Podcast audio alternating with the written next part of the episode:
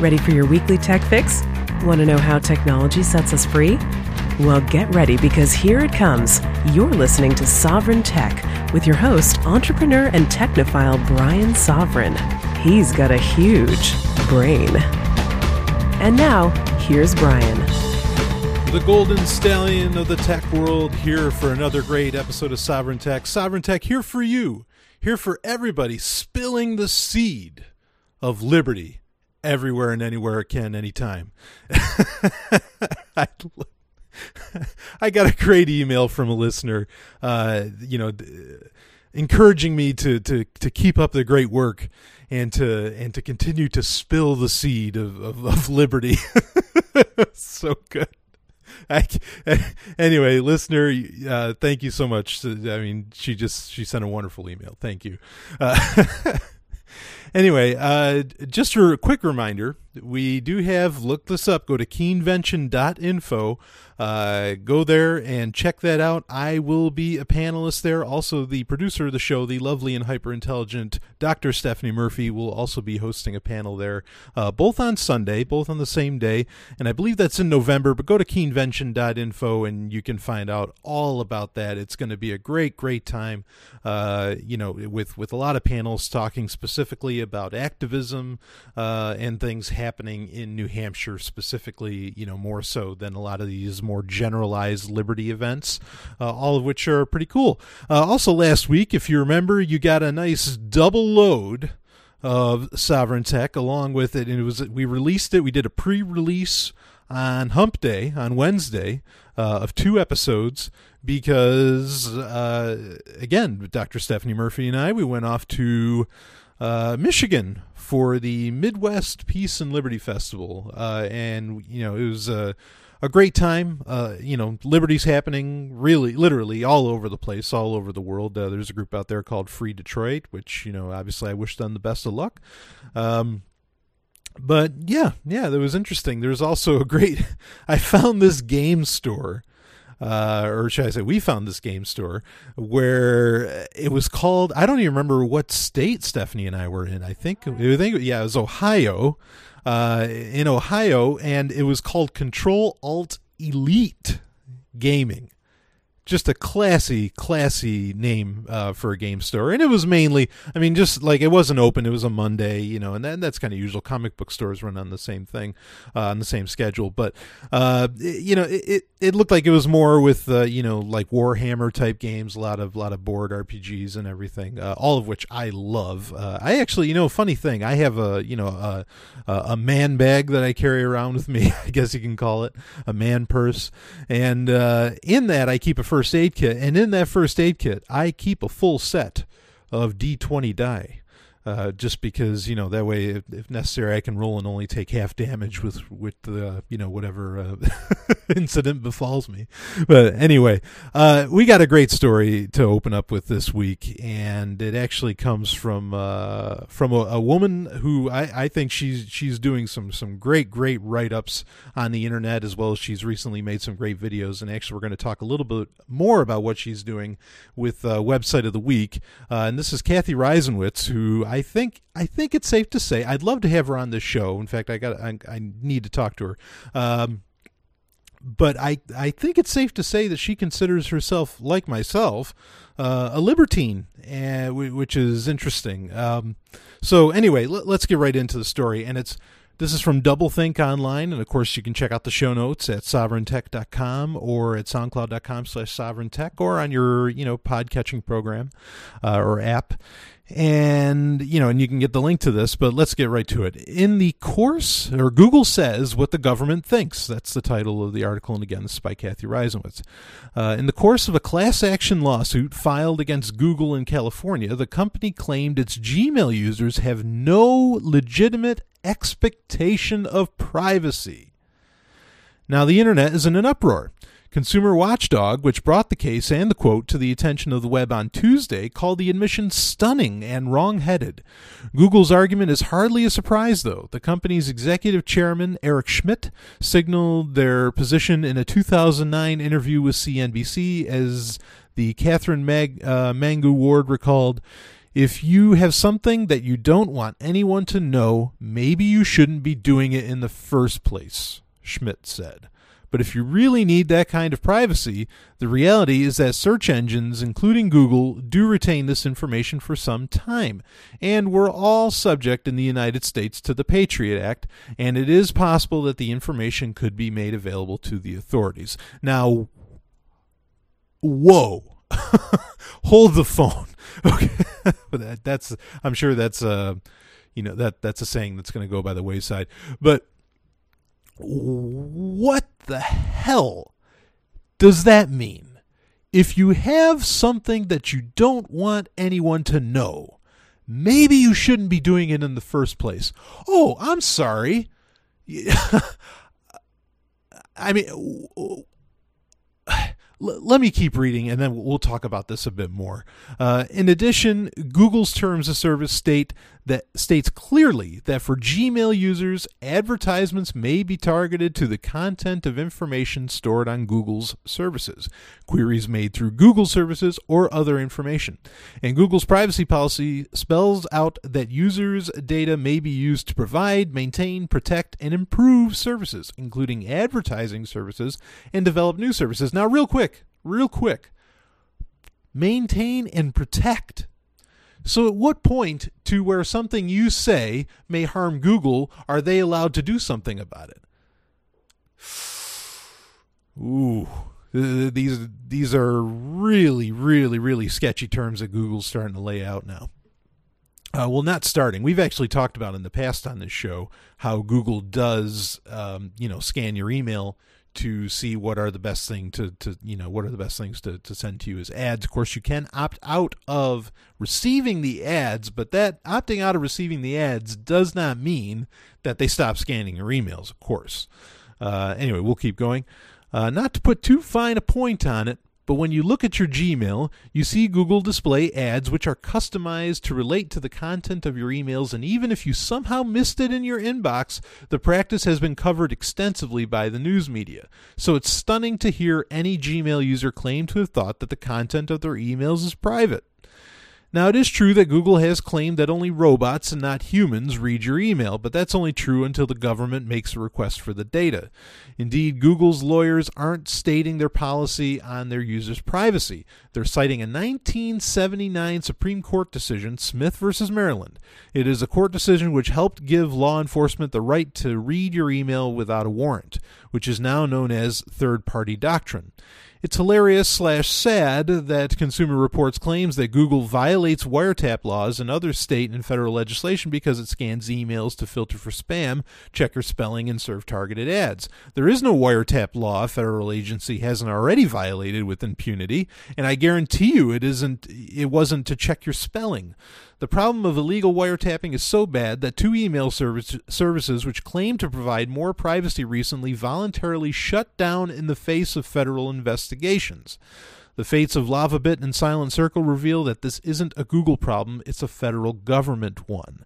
And of course, we actually, I think we talked about that last week about how Silent Circle, you know, did you know went hara-kiri and said well before they can even come and get us we're going to shut down. And how now there's companies out there who are putting in their terms of service. Look if the government comes to our door and wants your information we're just going to shut the whole company down to protect your information which uh, you know kudos and bravo to those companies. That's amazing.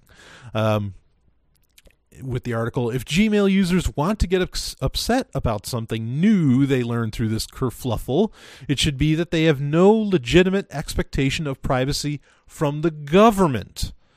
The real scandal here is the fact that, as Mangu Ward put it, the court's interpretation of the Fourth Amendment has swung so far away from the kind of privacy protections most Americans vaguely believe they enjoy uh, that Google is correct. There is no expectation of privacy and that's the article. Uh, great write up, great great write up, bringing up some very interesting facts, all of which I'm sure you know many of my listeners will want to look into further. Um, and yeah, you know the only actually the only communications that are somewhat protected by by any federal law is the post office, not UPS, not FedEx. The United States Postal Service is the only communication medium, uh, you know, or transmittable communication medium, as in something that can be sent, uh, that that is somehow protected by federal law. Everything else is, you know, pretty much up for grabs by any company. Now, I think Google's being sh- pretty straight up honest when they say, well, only robots are looking at this stuff.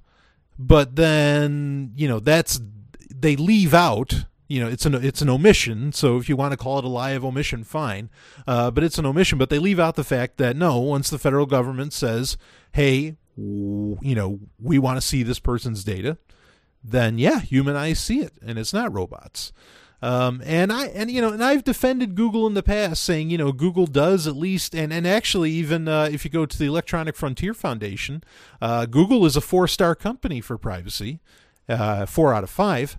And one of the things is, is, that they will go to court for you, supposedly. But apparently, we're finding out more and more. No, that's just not true.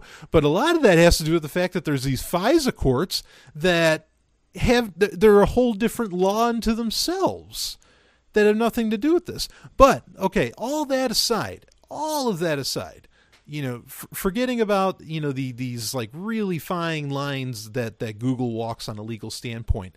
The one of the more atrocious things about this is Eric Schmidt's attitude. Again, this is the guy that just before Larry Page took over, you know, again with, with Sergey, okay, who I mean, he was the head, he was the pretty much the number one man in Google, and he says let's look at the quote. If you have something that you don't want anyone to know, maybe you shouldn't be doing it in the first place. Screw you, Eric Schmidt. Who are you to tell anybody what they should or shouldn't be doing about anything? That's insane. I mean, what, what kind of mentality is that? Forget about, I mean, we're talking about a company Okay. Now, I mean, I like openness. Openness is great, you know, and I like, you know, openness, honesty, the whole business. That's that's wonderful. All right. But if you if there's something in your life that you consider a very private matter, what do you mean I should reconsider what I'm doing in the first place? You know, what if I'm emailing like uh, I mean I, I mean that statement just doesn't make any sense what whatsoever. But if you, and then he, he kindly says, but if you really need that kind of privacy, the reality is, is that search engines, including Google, do retain this information for some time. And we're all subject in the United States to the Patriot Act, and it is possible that the information could be made available to the authorities. So, again, I appreciate his openness and honesty, but that that's a ridiculous expectation to put on people. Well, you know, hey, I mean, what what's this whole business about doing secret things? How about Eric Schmidt talk to the federal government then and say, you know what, you need to close the NSA, the CIA, close it all down. Because, you know, if you're doing something you don't want anyone to know, you shouldn't be doing it in the first place, right? But no, instead he's pointing at people. You know, he's pointing at everyday people not on uh, you know i mean if this is true if you shouldn't be doing it in the first place then the government shouldn't have SIPRNet the government shouldn't have rippernet. You know go go down the list of all their little private internet projects that they have designed so that no one can see and to defend communications. If if everybody's just supposed to be able to look at everything and everything's supposed to be open and out there then why aren't they getting critiqued? And eric schmidt again this is a guy who recently wrote this huge new york times bestseller that everybody considers to be very very dry. I've yet to read read it yet. That's all about, you know, how technology is going to change everything in the future. And you can get a good idea of where he's thinking with that by going to YouTube. There, there's a video, you know, you can type in Eric Schmidt uh, book intro, and they actually made like this full on animated YouTube video that's about 15 minutes long, if I remember correctly, which is the intro to the book explaining, you know, how the world's going to change. Um, and some of it's kind of positive towards, you know, anarchist thought.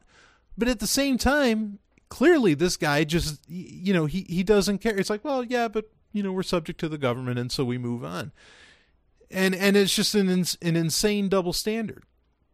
Now what to do about all this? You know i, I mean and it is you know cathy reisenwitz is absolutely correct in saying for people to be you know so up in arms about gmail you know acting like oh i had no idea that this was happening when you know it's it's been pretty well documented beforehand um, Yeah, well, you know, this is something that, that we have to consider, okay? And as much as I try and I, I say I don't want to talk about this, it is actually really important. And the idea of not talking about the whole Prism scandal and everything going on with Glenn Greenwald.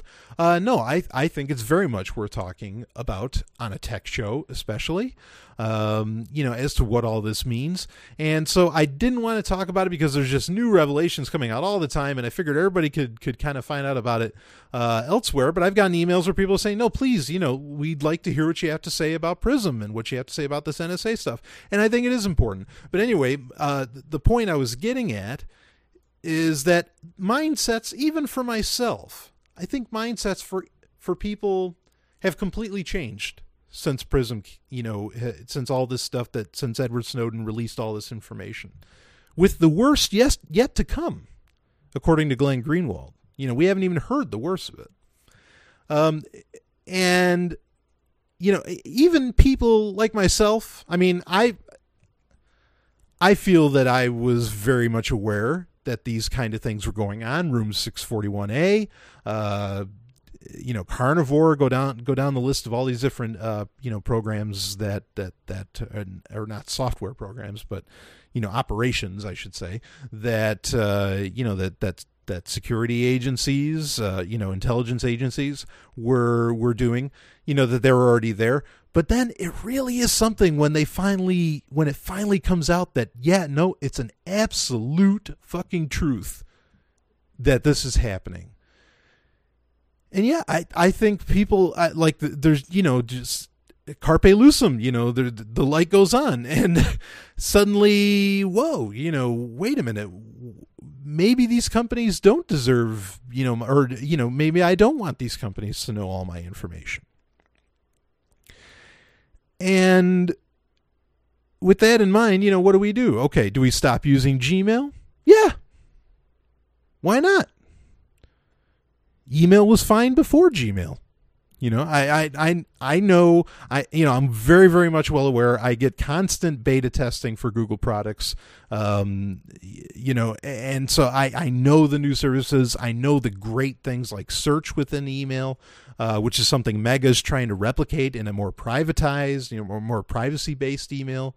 Um, but you know search within email is great there, there's all these wonderful wonderful features you know in gmail that make it so so useful and the way it's interconnected with everything all of that's great no doubt about it. But you can still use google services even if you don't use gmail. If you're concerned about this gmail scandal okay saying that guess what? Yeah you know we're going to look at all this stuff. Now what what's kind of the response to that? It's like well any email you use they're going to look at. But you can encrypt other emails. I mean to some degree you can encrypt gmail too um, you know, so so at least okay, fine, they can receive it, but they might not be able to do much with it as far as cracking, or if anything, years down the line when they may consider your communiques important, um, you know, you're going to give them a very difficult time in trying to, unless of course they, you know, their quantum computers are up to snuff. Uh, you know, they're going to have a very difficult time trying to read your emails. Um, so you know email encryptions uh, that that's something to look into and there's services better than gmail to do it. And if you want to keep all your google services if you want you know i mean a lot of people including myself you know they have a lot of uh quite quite frankly they have quite a bit of money attached to their google account not their gmail account it, it it's under their Gmail account, but that can be changed. Uh, but there's a lot of money, you know, invested and attached to your Google account, be it through various services that you use or pay for, or if like all your apps, because that's what happens. You get a new phone. Say your, your phone dies, uh, you know, in the next few seconds, and sadly you won't be able to hear the rest of the show. But let's say your phone dies and you get a new one you just log in with you know with your Google account uh, username, which is usually your Gmail, um, and suddenly you can you know all your stuff is there. You can download all the, all those apps that you paid for and whatever and everything's right there and it's and that is an awesome service. I I love that. Okay, I'm not knocking that for a second.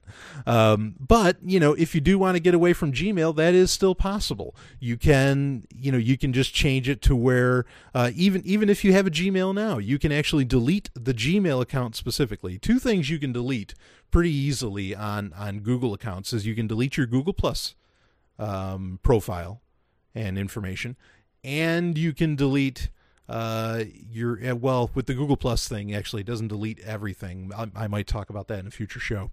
Um, but with your Gmail account, you can delete your Gmail account and then just have your Google services attached to another email, an email, say, from like hushmail.com uh, or from, you know, whatever, like Mega's new email, or maybe even if Startpage, though I don't know what's going on with Startpage's uh, private, privacy based email service. That seemed to go quiet. It should have been out by now.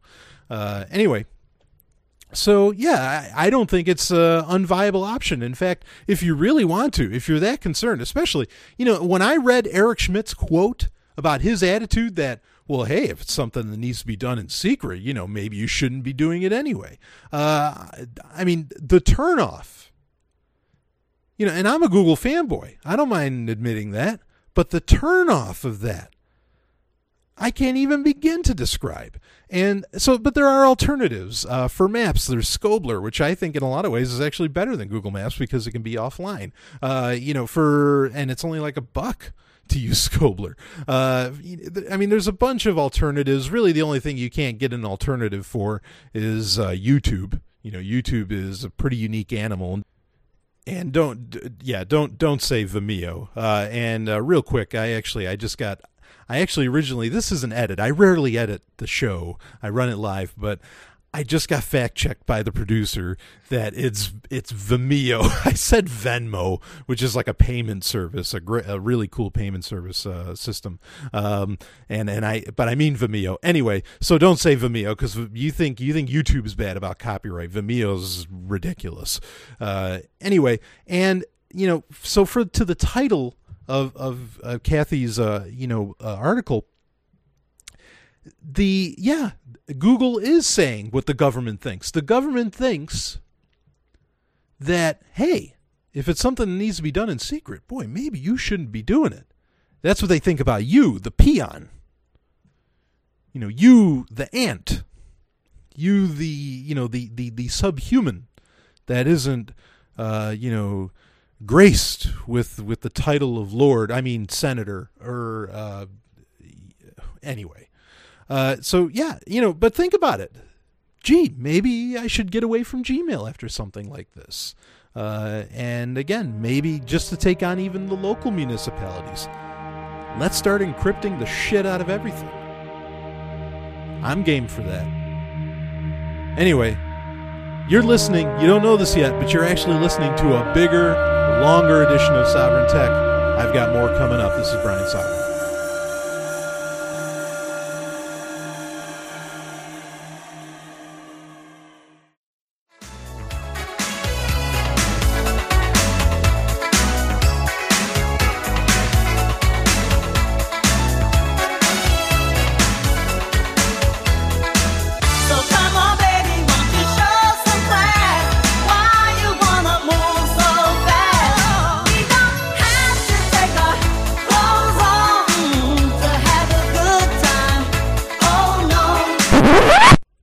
Don't have to what?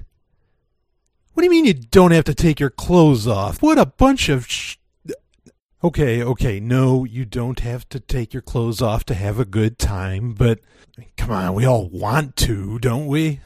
I just who who writes lyrics like that? I can't believe it. Uh, anyway, let's get back to sovereign tech. Tech roulette. You Want to play? It is time for Tech Roulette, and I always want to play, and so do my listeners, which is great because you're just you're constantly sending in such great stories, uh, and also submitting great questions, um, which we'll get into later. We're actually going to end up talking about Bitcoin and cryptocurrencies during the listener email section. So if you want to hear about that, uh, that's coming up. But anyway, this is from a listener. This this is this is really, I mean, fascinating forward thinking tech stuff. I mean, some of the most forward thinking things you've ever probably will ever hear next to, say, 3D printing, uh, but it may be even more important than that. Uh, this comes from the MIT Technology Review.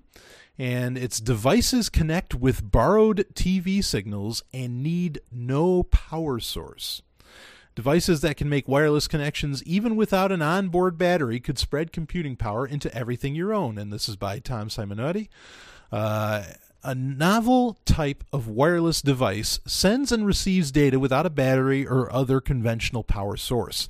Instead, the devices harvest the energy they need from the radio waves that are all, that are all around us from TV, radio, and Wi-Fi broadcasts. Uh, these seemingly impossible devices could lead to a slew of new uses of computing, from better contactless payments to the spread of small, cheap sensors just about everywhere. Traditionally, wireless communication has been about devices that generate radio frequency signals, says Shyam Gollakota, one of the University of uh, Washington researchers who led the project. But you have so many radio signals around you from TV and Wi Fi and cellular networks, why not use them?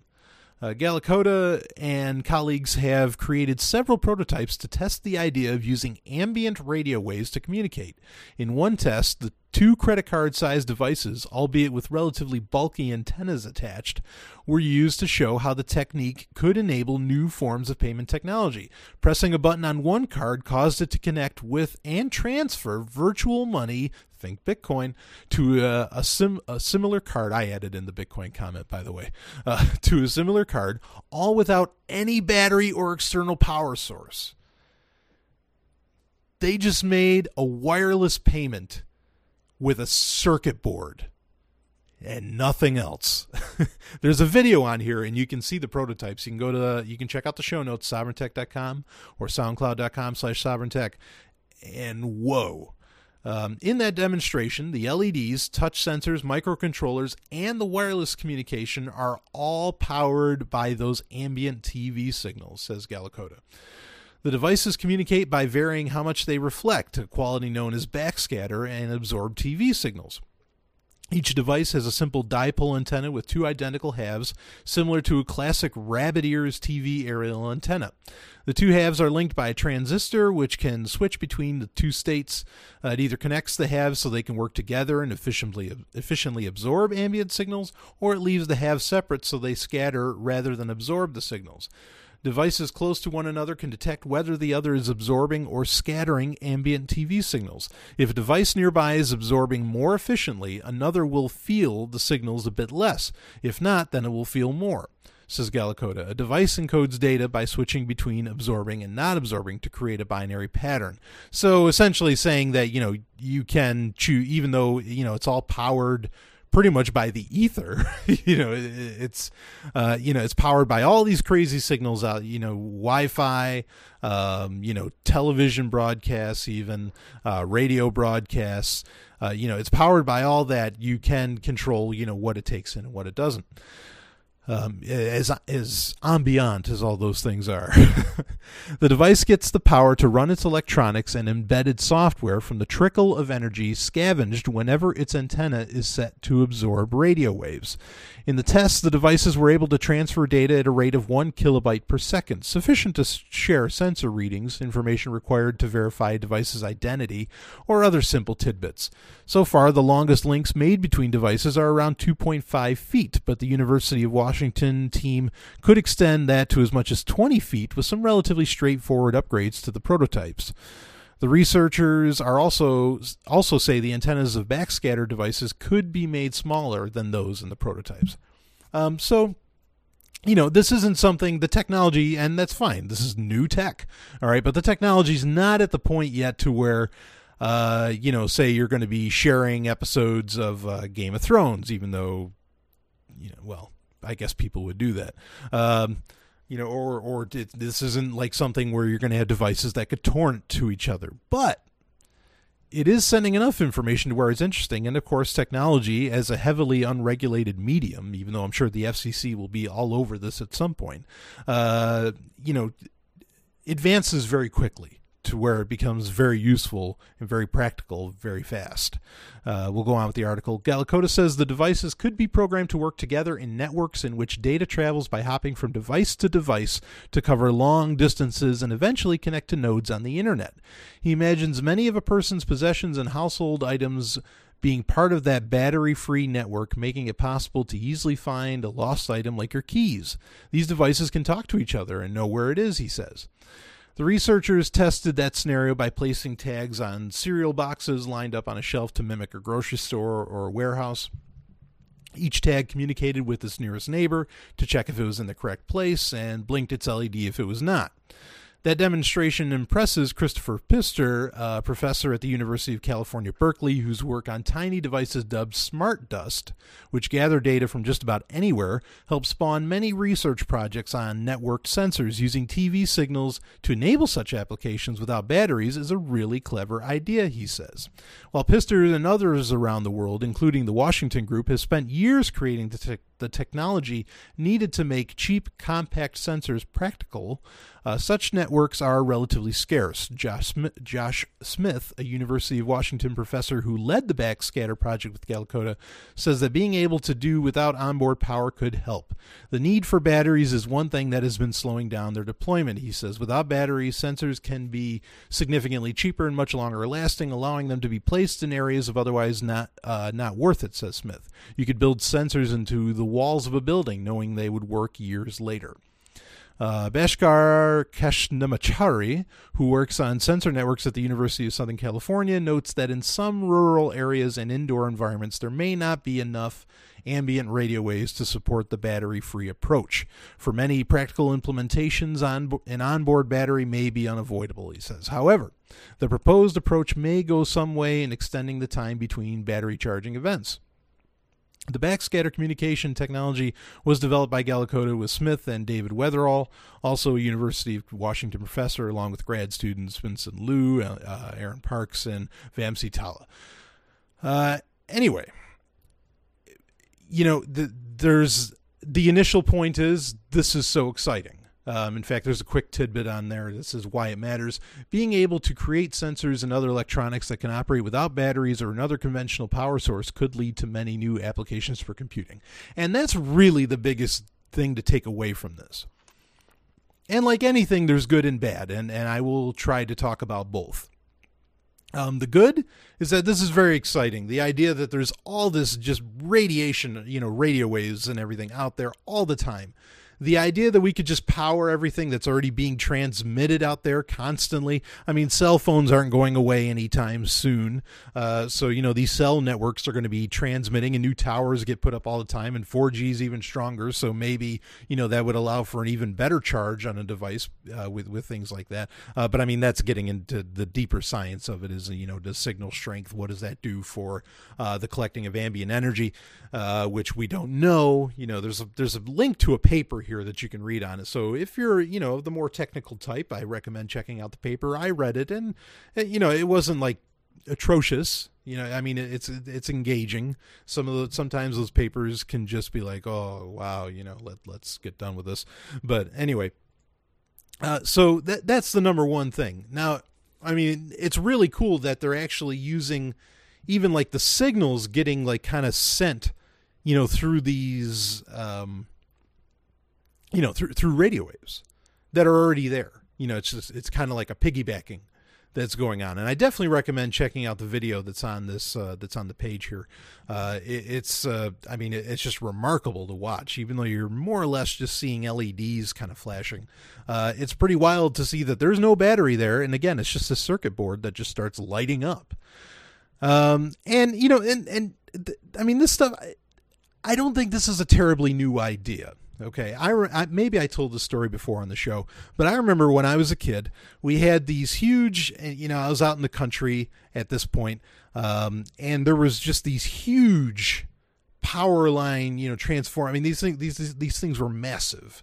Uh, they look like giant robots. You've probably, I'm sure you've seen them if you've driven through the country at all, because it's usually how they get lots of power to you know not so metropolitan areas. And you could take a fluorescent bulb. You know, picture one of those long fluorescent tube bulbs. Okay, um, point it up. Just just get near. I mean, and you're I'm talking like you can be a good 30, 50 feet away from one of these. You know, uh, you know, gigantic. Uh, you know, you know, power line, uh, power lines, and aim it up, and the light lights up. It looks like you're holding a lightsaber. It's incredible. I mean, me as a kid, I thought that was the coolest damn thing, I, you know, that that had ever been done. It's like, whoa, lightsaber, here I go. You know, of course, the the, the fluorescent you know tubes made out of glass, and so the, I wouldn't go, uh, you know, hitting anything with it. But it was a lot of fun at night to do. Uh, so anyway, so the point being is that yes, the power is out there and it's transmitting out there all the time, uh, and I am curious how long. This is one of the bigger questions. Um, is how long have they been developing this? And I get the sense it's been for a while, and I'll tell you why. And this is where we're going to kind of get into maybe the scarier aspects of where this is going to get used. Um, because DARPA years ago. And if you want to read a little bit more about this, the only official uh, source on it that I can recommend to you is uh, Ray Kurzweil, uh, the the very popular transhumanist. He wrote a book called "The Singularity Is Near" in 2005, and in that he it's a, I, I really recommend reading that book even though it's from 2005 and in technology terms i mean a lot of times a book that's that old uh, you know just becomes dated but it's not dated and i'll, I'll tell you why because he talks about he's the whole thrust of the book is kind of similar to the one that Eric Schmidt tried to write in that where is technology leading us where are we going with it and in it he talks about a lot of really rarely known uh, studies, research being done. And one of them is about these sensors that this article talked about. You know, like these sensor fields where they put sensors in the wall, or you, you the smart dust where you just essentially you drop. I mean, just these really like nano sized, you know, devices. You just drop them and they give you the complete layout of the land. Now, DARPA was developing them. Why? because it's battlefield reconnaissance.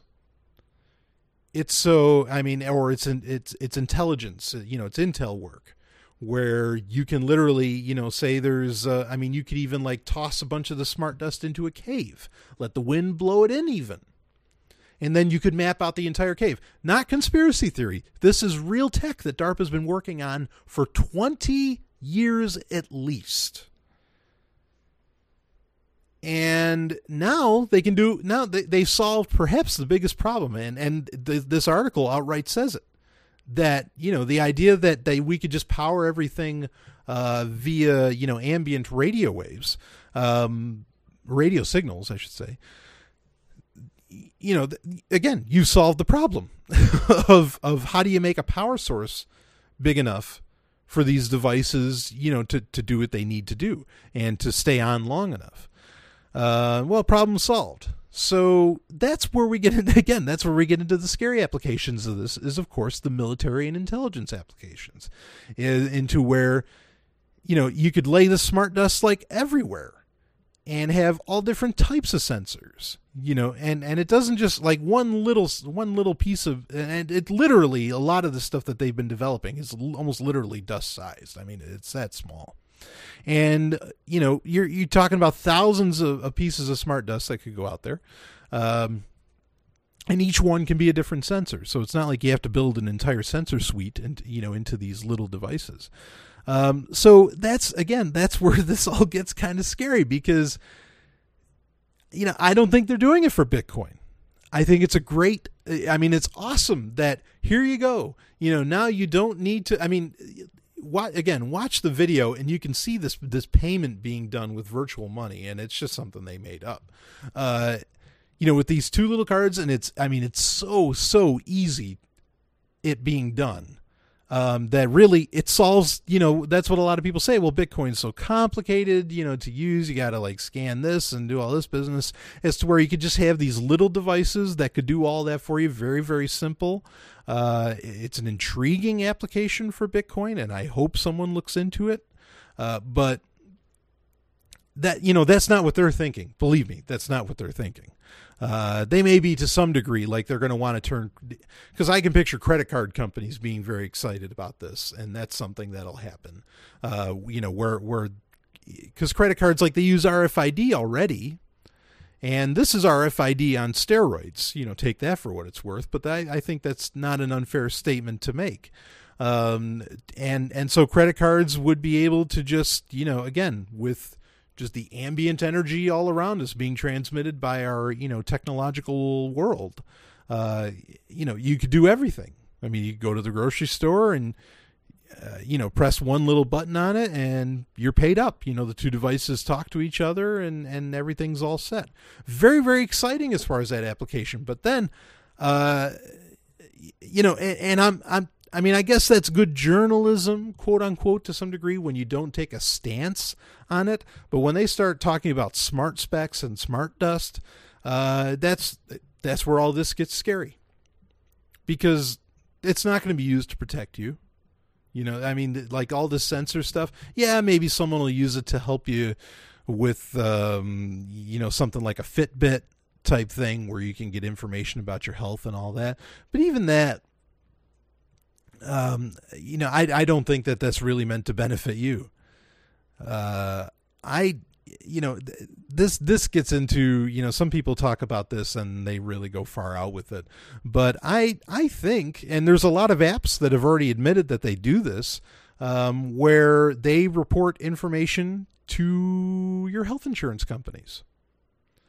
Uh, so you have you have a couple interesting things going on. You have health insurance becoming mandatory. And then you have health insurance you know apps that are sending tons of information about you and charging you for it it's crazy anyway this is really exciting stuff but the applications when you have a government that becomes scary all because of government i'll be back Once upon a time, long before the dawn of digital technology and social media, analog dinosaurs roamed the earth. Free thinkers relied on underground newspapers to spread their radical ideas. If you thought that underground newspapers were extinct, pick up a copy of Obsolete Magazine from Obsolete Press. Each issue of this old school newsprint tabloid is packed with original DIY articles, counterculture essays, science fiction stories, and artwork by a list of international contributors who are dedicated to smashing the status quo.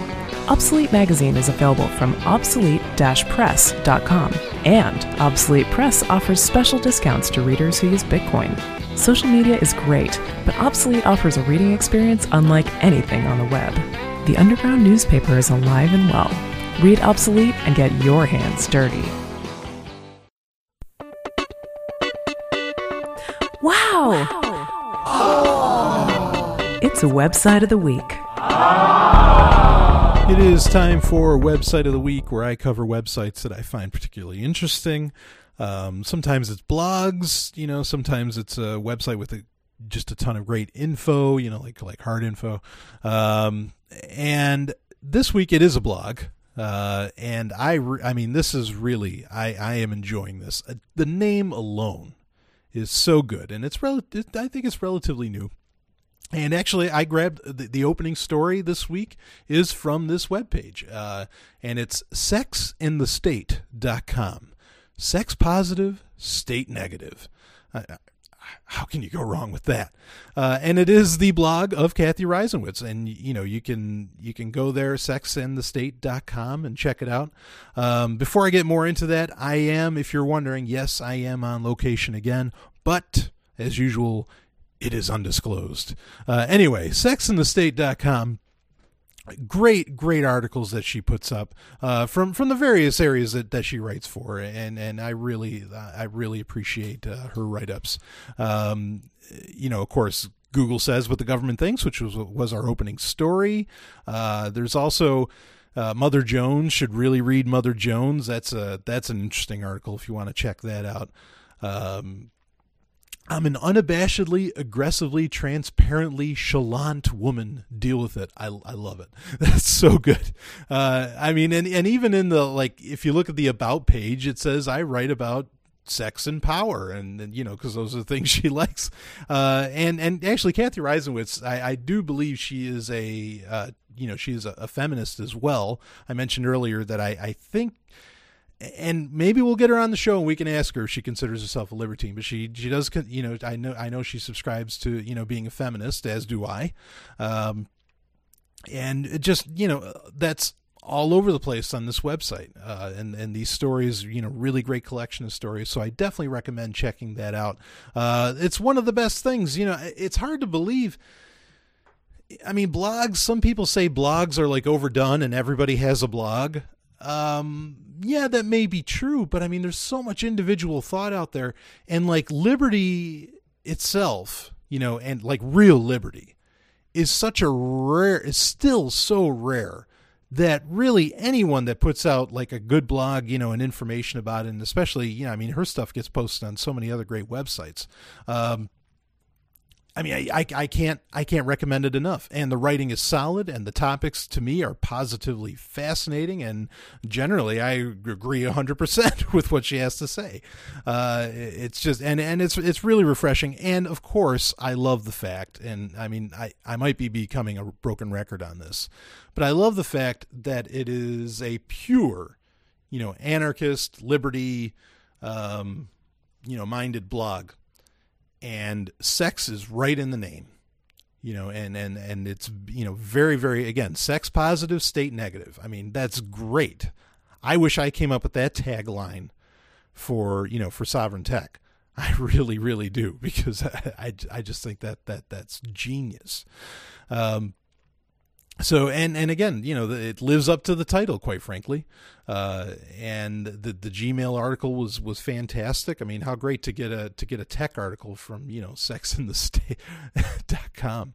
Uh, so check it out. Uh, again, that's Cathy Reisenwitz Cathy Reisenwitz uh, you know blog. It's fantastic. Sexinthestate.com. Uh, I couldn't recommend it more. And uh, you know, let me know if you get stories from there. Don't hesitate to share them my way. I mean, I get I subscribe to you know for email list, so I get the stories as they come. But if you find a great story that you want me to talk about on there, send it my way, sovereigntech.ai or sovereigntech.com. I'll be back with more.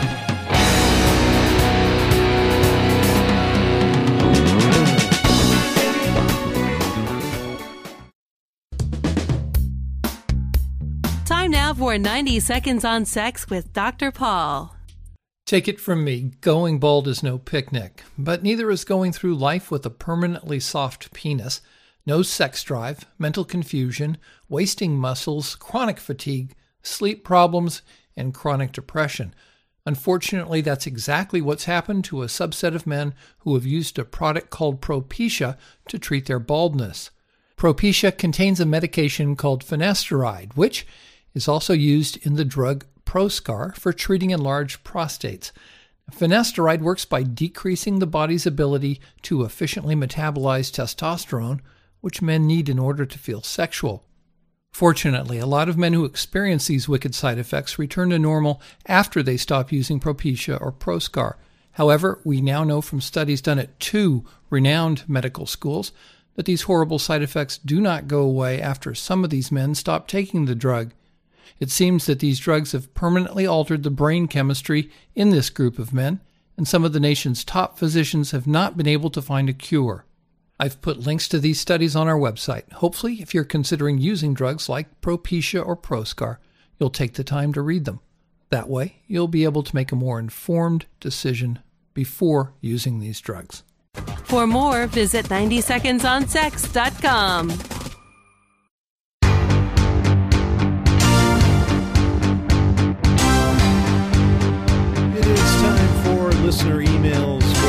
cover questions that get sent to me through the various channels that Sovereign Tech is available Uh, Twitter, we're on Twitter. I love Twitter. Twitter, I mean, well, other than their compliance with taking down tweets, uh, you know, giving information to uh, governments, um, I really enjoy Twitter, the platform.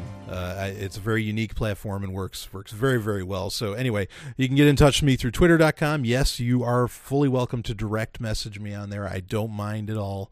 Uh, I don't consider it a creeper move or anything. Um, and also there's sovereigntech at hush.ai. Again, that email address will be changing soon. Not yet, but sovereigntech.hush.ai, I'll leave that open for a few months at least. Uh, you know, even even when we get the new email address. Uh, sovereigntech.com, you can anonymously, you know, submit questions to me, uh, you know, or or even stories. That's fine.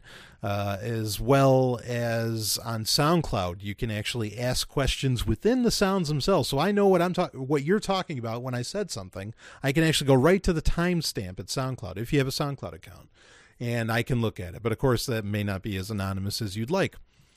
Uh, anyway, so and also real quick, you're you're hearing some new ads in this show, and this show is a little bit longer. Uh, I have had requests for the show to be longer. No one said they wanted it shorter, uh, but essentially, you know, I have had people that you, you know they, they, they just they, they want a lengthier, more meaty, uh, you know, thicker sovereign tech experience. Uh, anyway, and and so you're you're hearing some new ads uh, throughout the show, and you know it, it's good to shake things up every once in a while. I mean, I have a great template that I run off of. Uh, again, I know I've said this before. One day I will, um, you know, do a podcast about how to make podcasts because I think I have a really good, unique, maybe kind of unique system on doing it uh, that makes me capable with my very very busy life, uh, you know, to to still you know push out an almost two hour long podcast every week, even with specials. Uh, anyway, so this is bigger, longer. Uh, it's not it's not uncut. I know everybody was going to say it's uncut, but uh, you know, no Jewish joke there. it's just. Uh, it, it is not a, it, it is not uncut because, as I said earlier, this is actually the first episode in a while where I've had to do a cut. Uh, but anyway, let's get into the question. First listener question is uh, Brian Sovereign, Golden Stallion. In the early episodes of the show, you seem to talk about the Roman Empire a lot, and you still bring it up. Um, what's the big deal about the Roman Empire? I'm not going to answer that question right now, but if you really want to know, more people need to ask me because I'm not just going to do that on a one off. Uh, no, the real thing I want to get to, because I get a lot of questions about this, is cryptocurrencies and, and, and Bitcoin, maybe more specifically. That's kind of the you know that's the big one. And so everybody wants to know about that. Uh, and so because i get so many questions about it i really i want to kind of get it out of the way. You know maybe every once in a while for listener email as another you know round of emails builds up um, you know about bitcoins then I'll, I'll, touch on it again. Because it's bitcoin you know the alt current or the cryptocurrency world is it's technology so it's evolving hourly daily by the minute by the second uh, it, it's really something, you know, to, to watch. And in fact, pretty much, you know, I had someone ask me uh, recently. I was in New York. Uh, Stephanie and I we were in New York, and we went to the Bitcoin conference. Um, and it was asked, you know, when are you going to get it? When are as a podcaster, you know, when are as kind of a journalist, when are you going to going to get into uh, the Bitcoin realm? And my answer was, you know, I'm not. Uh, I mean, I did a I did a special. There's this the the second Sovereign Tech special, I believe it was, uh, was all about, or maybe it was the first one. I think the it was the first one. It was all about Bitcoin. The second one was about dolphins, which, yeah, yeah, you can listen to that and, and come up with your own judgments. Um, but you know, the the question was, you know, when am I going to get into broadcasting about Bitcoin more and and things like that? And you know what? Yeah, my answer is is that I'm not because there's actually and and actually it, you know the lovely and hyper intelligent producer of the show Stephanie Murphy she's already a part of a podcast that quite frankly is so comprehensive uh, so well done so finely produced um, and so all inclusive I think, uh, for Bitcoin, and that's Let's Talk Bitcoin, and you can check it out at letstalkbitcoin.com if you haven't already. Uh, I mean, it's great. Like I, I, there's no way I could, I could really. I mean, I may be on that show in the future, you know, as a guest perhaps or something. Um, but there's no way that I could, I could possibly. I feel like they've just, they've got it. You know, that they've, they've, and and it's uh, rightfully so because you know when they go when they go to conferences like anybody that's involved with let's talk bitcoin it's just instantly like i mean there's prestige. Doesn't matter how much money the person has in front of them. You know there's just this instantaneous understanding oh it's let's talk bitcoin.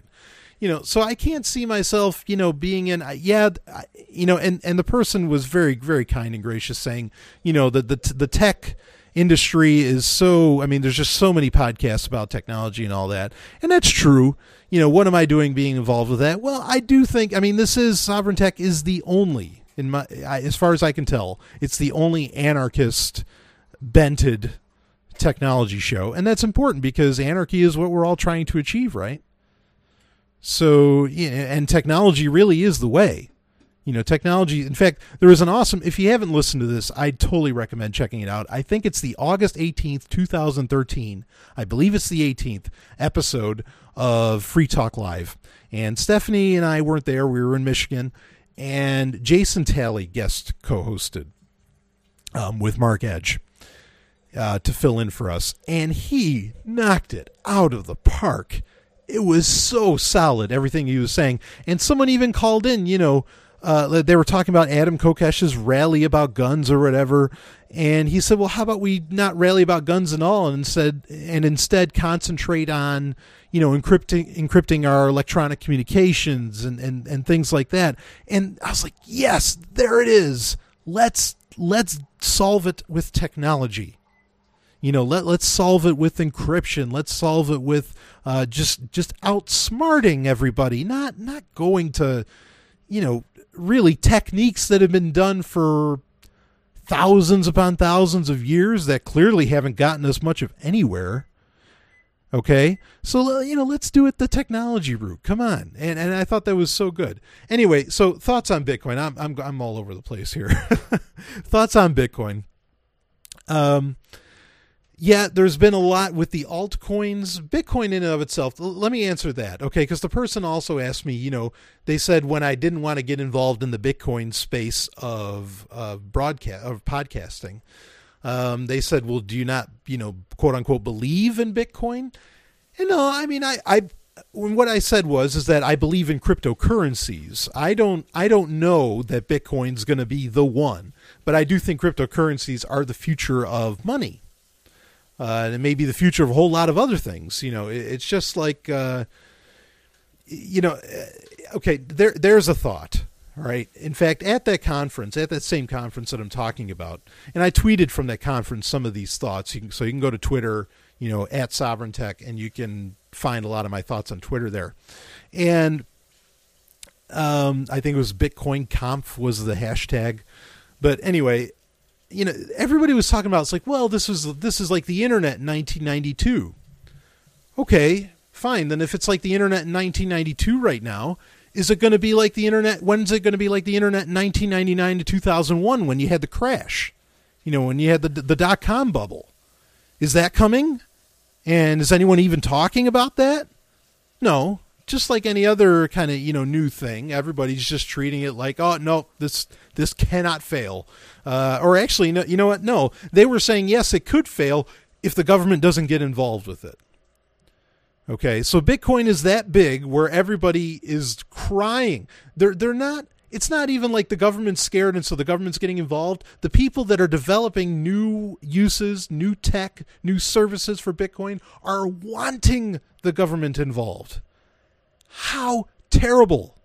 How terrible. And you know what? And I hear the excuse a lot for the, from these, you know, from some of the some of the people that are a little more anarcho friendly. They'll say, "Well, they just they have to say that kind of stuff. They have to say it, um, you know, to, to make investors happy or make other people happy." And every time I hear that, I just want to say, okay, well, can you tell me where the conference is where these people don't have to bullshit me? You know, I, I mean that, that that's so frustrating to to constantly hear, and so it it almost turns me off to Bitcoin because it's like, no, I don't want the government involved. Now, yes, it is an absolute fact that Bitcoin can be used whether it's regulated or not. You know, just like cash can buy drugs as well as it can pay taxes, Bitcoin will be the same way. No doubt about it. But you got to understand that coming from my perspective, um, you know, it, it's it's an it's frustrating to see something that that that seems to be such and is such a great tool for advancing anarchy. Um, you know, for people to literally to just be like, like I said, just crying out for the government to get involved is is mind blowing to me and very very depressing. Now, so, okay, so that's Bitcoin. Uh, is Bitcoin still, it, it, say you have the question, is Bitcoin something worth investing in? Absolutely. Uh, in fact, today uh, I was told about um, uh, cloud hashing, okay, which is like you can buy into essentially a pool of miners. You, you don't have to, you're not, you know connecting to the mining pool, you're buying into like a share of this mining pool and you'll get like you know at the lowest one i think it was like 100 bucks and you get two to five bitcoins or so a year from that. And i think that's a fantastic investment. Anytime you can throw $100 at something $100 is always worth any risk. It doesn't matter. $100 is totally worth taking a shot at something uh, even a little more than that is really um, but anyway so Bitcoin is still worth investing in. I'm not saying that, but let's talk about the altcoins a little bit. Um, it is true that pretty much all these altcoins, Feathercoin, Terracoin, uh, go down the list of them. There's hun- I, I, think it may be safe to say there's hundreds of them now.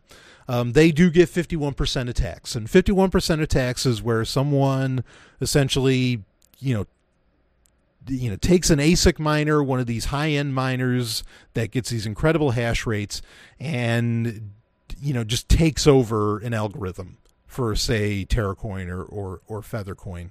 Um, and the difficulty for anyone else to mine on it uh, becomes, you know, it turns into the infinite levels, and you essentially can't do it until uh, someone, you know, fixes the clients to where it's not a problem, and then it creates double spends and all this stuff. Um, like I said about risk, you know, when you look at these altcoins and you can hash out a hundred bucks a pop on a different altcoin, who knows? One of these might solve the problem. One of these might get into it. If you can throw a hundred bucks at Litecoin, still do it. Litecoin, now that's the beauty. And and I'll say this again, uh, I am a huge fan of Litecoin. Um, and Litecoin might be the real successor. What's the advantages to Litecoin? Of course, everybody talks about that the payment confirmations, uh, you know, that they they get solved faster uh, than significantly faster than Bitcoin. Um, you know, there, there, there's there's a few others. There's the fact that like you can still mine Litecoins with a GPU. Uh, there isn't an ASIC miner for Litecoin, um, and and that that's a good idea to do. I've talked about that before on the show because at least if if all these cryptocurrencies somehow crashed, I don't see that ever happening. But if they did, at least if you just invested in, you know, a high-end GPU machine, you still have a really great gaming computer at the end. So anyway, look, if you want my recommendation on what to do about cryptocurrencies, I'd be buying into Litecoin right now. Uh, and I'll be back with more. Got an energy spike. Launch. In the third age of mankind, an age plagued by an evil empire that seeks to destroy humanity. It is our last, best hope for peace. It is Babylon 5. All fighter squadrons launched. Return fire. Well, freeze them! Freeze them! Watch Babylon 5. You can watch Babylon 5 and experience the greatest show in television history. See the entire series completely free by going to thewb.com slash shows slash Babylon 5.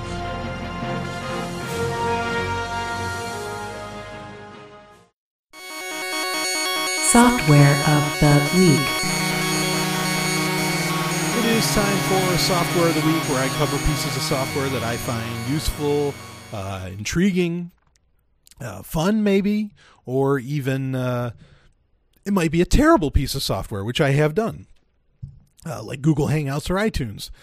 And this week, this is definitely falls under the useful uh, and the intriguing. Uh, I really just recently started using this, and I love it. Um, this is this is an Android app, you know, and and I get I've gotten the emails. I know you want to know more about iPhone apps.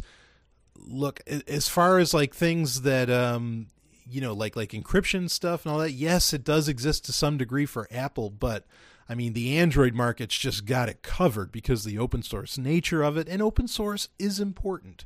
Okay, it it's not. I mean, you don't let something like purity for open source stop you from doing a good thing. Please, you know, don't misunderstand me. There's there's things that aren't open source like Open Garden that are really advancing uh, communications, in my opinion.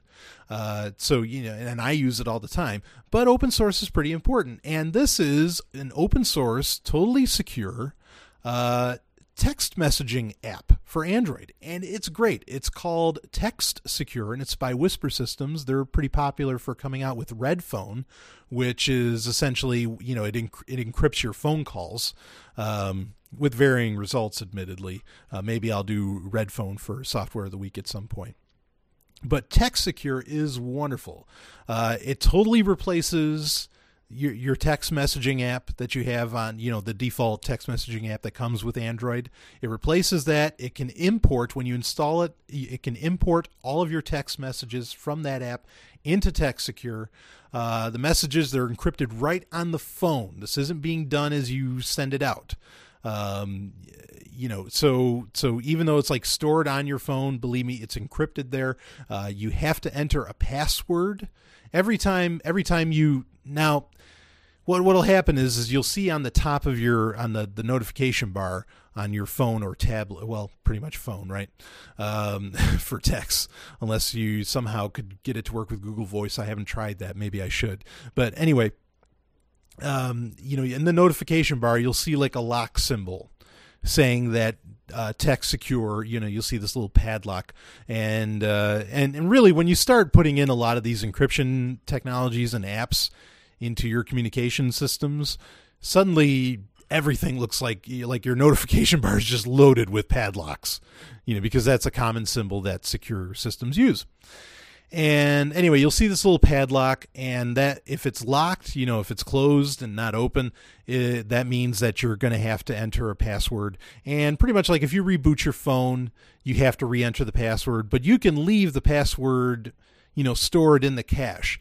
Uh, but it's really nice because if you wanted to suddenly lock your text messaging uh, you know text secure your text messaging program uh, you can just you know flip down the notification bar and you can you know one click and and it locks text secure. It's that good.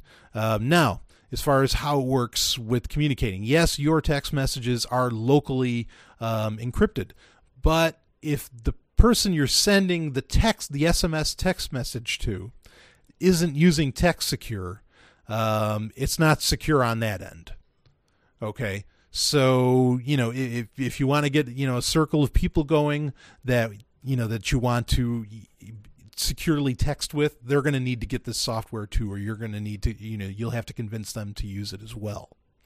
Uh, and I recommend doing that. Like I said, you know, sure, okay, let's say that the NSA can can just crack all this stuff instantly.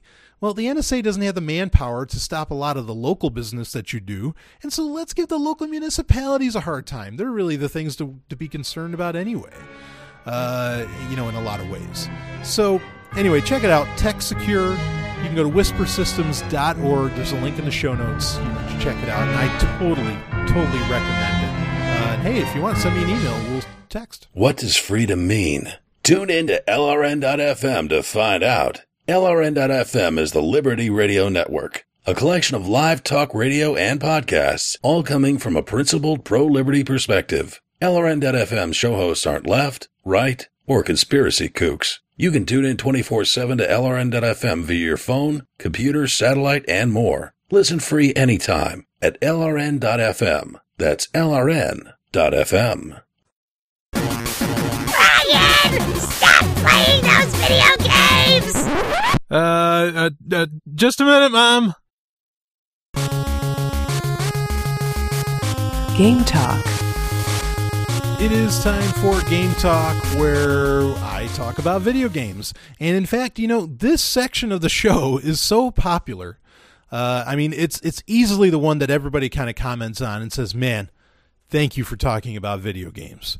Um, and you know, and I love to do it because I I love video games as much as anybody.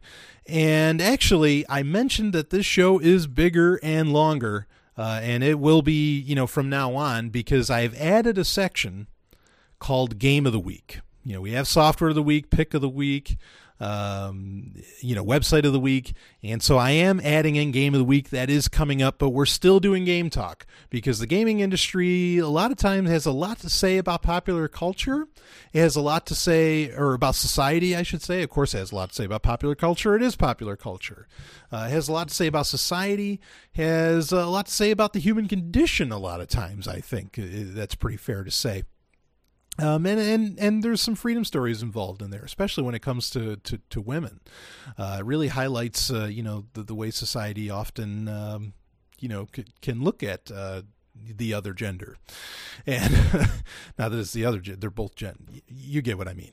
Anyway, um, but this this is interesting, and this kind of harkens back to one of the very first, if not the very first episode of Sovereign Tech, where I talked about history with gaming, and I mean ancient history, where there was, you know, some thousands year old D20 die that they found. Um, and now, though, and this actually this this uh, this story was sent in from a listener, and I appreciate that. Uh, this is from Polygon.com, and it's 5,000 year old game pieces found in Turkey, and it's by Dave Tach.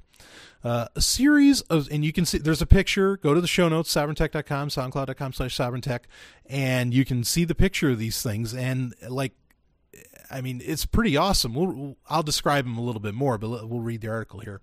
A series of small stones uncovered in a Turkish bur- burial ground almost 5,000 years old may be the world's oldest board game pieces, according to a report in Discovery News. The black, blue, green, red, and white stones were unearthed in a burial ground in southeastern Turkey. Some depict pigs, dogs, and pyramids. Others feature round and bullet shapes, said Haluk Seglematir of uh, Ege University in Izmir, Turkey. We also found dice as well as three circular tokens made of white shell and topped with a black round stone. Similar stones have been uncovered in Iraq and Syria, but were believed to be counting stones because they were scattered individually. On the contrary, our gaming pieces were found all together in the same cluster, he said. It's a unique finding, a rather complete set of a chess like game. We are puzzling over its strategy. The researchers don't yet know what the ancient game was, but Saglematir said that according to the distribution, shape, and numbers of the stone pieces, it appears that the game is based on the number four. And that's interesting. And like I said, you can check out the picture, and yeah, there's like these little pyramids. I mean, these are like intricately designed uh, game pieces you know, and, and they do have uniformity to them. Uh, and and the reason I say that is because that means that they took gaming pretty seriously, just like we do today, or at least some of us do. Uh, you know, that this wasn't something so simplistic to them. It does. You just look at the game pieces, and it does look incredibly intricate. Uh, it's interesting that it's based on the number four. Uh, I don't know, you, you know, I mean, I think instantly when you think of games that are based on the number four, you think what you know, go for it, Connect Four, right? Uh, but this this isn't anything like Connect Four. Uh, but I mean, they're multicolored, um, and I find it fascinating that some of the pieces are pyramid shaped. Uh, obviously, I mean, you know, if you've listened to this show before, uh, you know, I'll come right out and say it. a little known secret is that perhaps I'm not so much the technologist, perhaps uh, you know I'm not so much the the journalist, but I'm definitely a historian, and so you know, uh, so many times history comes up in this show, uh, and I'm glad that a lot of people actually find it to be incredibly relevant, as do I. Um, and so, so anyway, yeah, the, the, secret's out. Brian Sovereign is actually a historian, uh, you know, among other things, of course, but perhaps first and foremost, uh, maybe that's the best title for me. But anyway, um, yeah, so so five thousand years ago uh, which apparently is around the time frame that uh, you know really we didn't have much in the way of culture supposedly right um, you know suddenly we find these game pieces for what by you know every measure seems to be an incredibly complex and intricate game uh, and and I find it fascinating. You know, what is it in the human nature? And a lot of people have looked into this. And there's actually there's a very famous uh, quote and I want to say it was by George Bernard Shaw, but I think I've got that wrong. But the quote is is that you know in this universe, you know if there are other universes, this universe is a universe of games and war. And obviously, I don't agree with that, uh, but I, I, find that disturbing that a lot of people seem to agree with it. Um, but anyway, you know what is what is with the you know the the human desire, the human need to, or it seems to be a need, right? I mean, to to, to spend so much time doing this, or to, well, we'll just say the human want to play a game, you know, be even just a just a simple board game. What you know, what is what's with that? And I, I don't know if I exactly have a great answer. And I'd love to hear some people. Actually, I'd love to hear Stefan Molyneux's take on that. He's probably talked about it, and I just haven't heard it. Um, but without question, you know, and, and, and this is funny because how many people today say it's like, well, it's, it's these games. These games are ruining the kids today. Uh, all people do is they spend time playing games. Well, guess what? Five thousand years ago, looks like they did that a lot too because nothing's changed. We're still human. Okay? It, it, in fact, it reminds me so much. I love this. This is so funny. The people who say it's like, well, back in my day, I, you know, I, uh, you know, I didn't do any of this. Uh, I didn't waste all this time in the morning looking at Facebook and looking at, at Google Plus or Twitter. Uh, I read the newspaper. Uh, duh, you were doing the same thing. I mean, it, it, it's you know the news. Facebook is the newspaper now. That's that's that's all there is to it. I mean, it, it's just shocking. You know the the the blind spots. well, it's not shocking, but it's unfortunate the blind spots people have to this stuff. So anyway, th- this is really really interesting stuff. And I look at these game pieces, and I'm kind of looking for the symbology in them because you know I Brian Sovereign likes symbology, and other than the pyramid yeah, I don't know what's trying to be said here. It's interesting that there's pigs in it. Uh, so it's probably pretty safe to say that uh, someone that practices Judaism didn't come up with the game. Uh, not to say that that that you know that Jews Israelites didn't play games. Anytime the Bible talks about casting lots, that was them rolling dice. You know, which is funny because the the Torah like bans the practice of, of, of fate. It bans the practice of rolling dice. Uh, so so that wasn't being done by them. Um, but yeah, it you know to to compare it to a chess like game, it does kind of look that way. But uh, really, I I want to know, and if you have any thoughts on this, I'd love to do to do a nice big long talk about it during game talk. Uh, if you have thoughts on this, why do you think people you know, are so into games? Is it escapism? But what were they trying to escape from 5,000 years ago? You know, was life that crazy back then, that hustle and a bustle that they wanted to, to practice escapism from it? Uh, you know, I, I, I don't know. But, but I find it absolutely fascinating. So, pretty much every form of entertainment we have today, guess what? We've been doing it for thousands of years. Writing, art, playing games, be it board games, who knows what else. Uh, fucking, you know, all, all all the things we do for fun and that we really enjoy. We've been doing it forever. Uh, that that's that's really the, the, the bottom line that this that this story tells me. But you know, check it out. Take a look at the picture. Tell me what you think. Please email me, sovereigntech at hush.ai. Get in touch with me through sovereigntech.com. I'd love to know your thoughts on this. Uh, and I'll be back with more.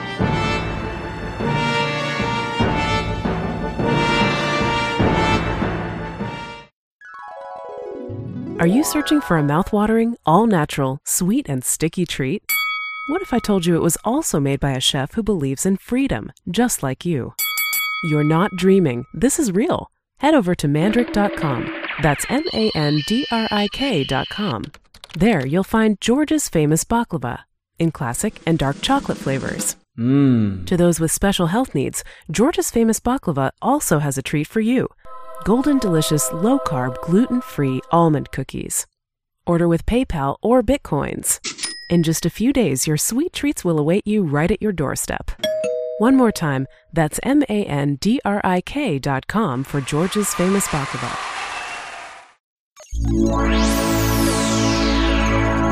Hacker Stories.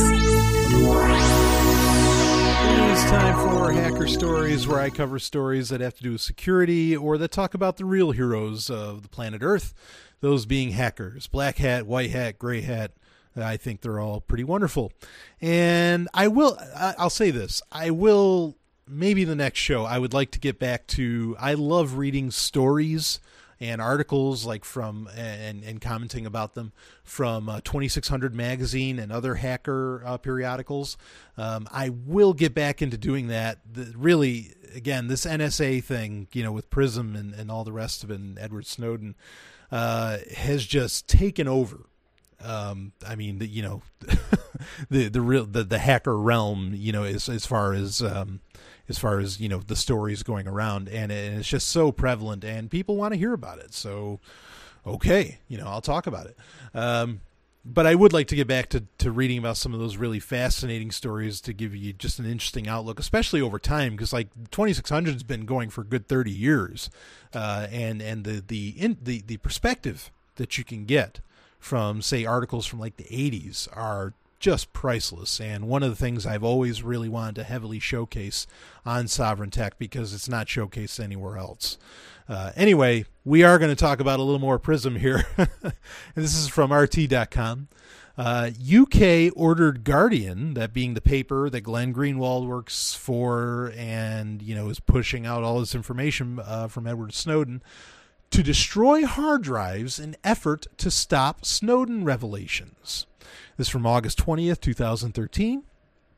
UK authorities reportedly raided the Guardian's office in London to destroy hard drives in an effort to stop future publications of leaks from former NSA contractor Edward Snowden. The action is unlikely to prevent new materials coming out. Guardian editor Alan Rusbridger revealed in a Monday article posted on the British newspaper's website that intelligence officials from the government communications headquarters told him that he would either have to hand over all the classified documents or have the newspaper's hard drives destroyed. After more talks, two security experts, quote unquote, from GCHQ, the British version of the NSA, visited the Guardian's London offices. Rusbridger wrote that the government officials then watched as computers which contained classified information passed on by Snowden were physically destroyed in one of the newspaper building's basements. We can call off the black helicopters, Rusbridger said, uh, one of the officials joked. Another source familiar with the event confirmed to Reuters that Guardian employees destroyed the computers as UK officials observed. During negotiations with the government, Rusbridger said that the newspaper could not fulfill its journalistic duty if it satisfied the authorities' requests. But GCHQ reportedly responded by telling The Guardian that it had already sparked the debate, which was enough. You've had your debate. There's no need to write anymore, Reuters quoted the unnamed official as saying. In the article, Rusbridger explained that because of existing international collaborations between journalists, it was still possible to report the story and take advantage of the most permissive legal environments. I explained to the man from Whitehall about the nature of international collaborations. Bluntly, we did not have to do our reporting from London. Already, most of the NSA stories were being reported and edited out of New York. And had it occurred to him that reporter Glenn Greenwald lived in Brazil, which is true, Glenn Greenwald lives in Brazil. You're going to go to his house there and stop him. You're going to get all the you know requirements from the Brazilian government. The man was unmoved, and so uh, one of the more bizarre mo- moments in the Guardian's long history occurred with two GCHQ security experts overseeing the destruction of hard drives in the Guardian's basement just to make sure there was nothing in the mangled bits of metal which could possibly be of any interest to passing Chinese agents. Um, Rusbridger pointed out that the whole incident felt like a pointless piece of symbolism that understood nothing about the digital age. The news comes after Sunday's international incident during which David Miranda, the partner of Guardian jar- journalist Glenn Greenwald, Glenn Greenwald is gay and kudos, uh, was held at Heathrow Airport under the UK Terrorism Act for the maximum time allowed before pressing charges. Greenwald was the reporter who exclusively broke the Snowden story. The editor promised that The Guardian will continue to do patient, painstaking reporting on the Snowden documents. We just won't do it in London. The seizure of Miranda's laptops, phones, hard drives, and camera will similarly have no effect on Greenwald's work. Another U.S. security office, security source told Reuters that Miranda's detention was meant to send a message to those who received Snowden's classified documents about how serious the UK is in closing all the leaks in relation to the whistleblower's revelations. Greenwald, who first published secrets leaked by former NSA contractor Edward Snowden, responded by promising to release more documents. He added that the UK would be sorry for detaining his partner for nine hours. Snowden, who has been granted asylum by Russia, gave Greenwald up to 20,000 documents about uh, with details about the U.S. National Security Agency and the UK's GCHQ surveillance operations. Uh, that's uh, whoa, you know. And first, first point, what I love about this is that Greenwald's not saying, "Well, I'm going to get a gun, or I'm going to go down there and I'm going to beat you up, or I'm going to, you know, do some kind of violent act." He's using information, non-violent means of showing how ridiculous these people are who have abused him and his loved one. And, you know, so many times when people say something like, um, you know, well, boy, if anyone ever did this to my wife, I'd go down there and I.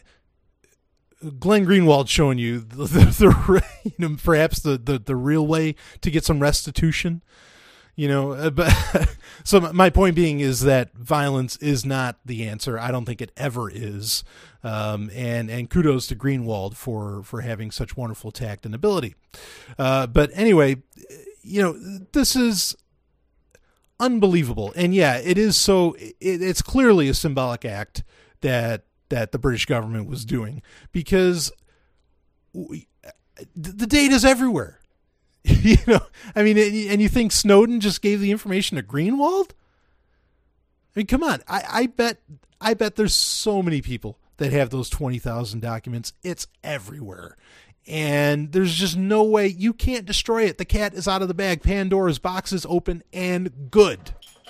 It was good when Pandora. If, if, if real quick, if the Pandora's box story were true, I'm glad it got opened. But anyway, this this too I mean, it's open, it's out there, it's done, it's over. And these antiquated organizations called governments, these antiquated antiquated gangs called governments don't know how to respond.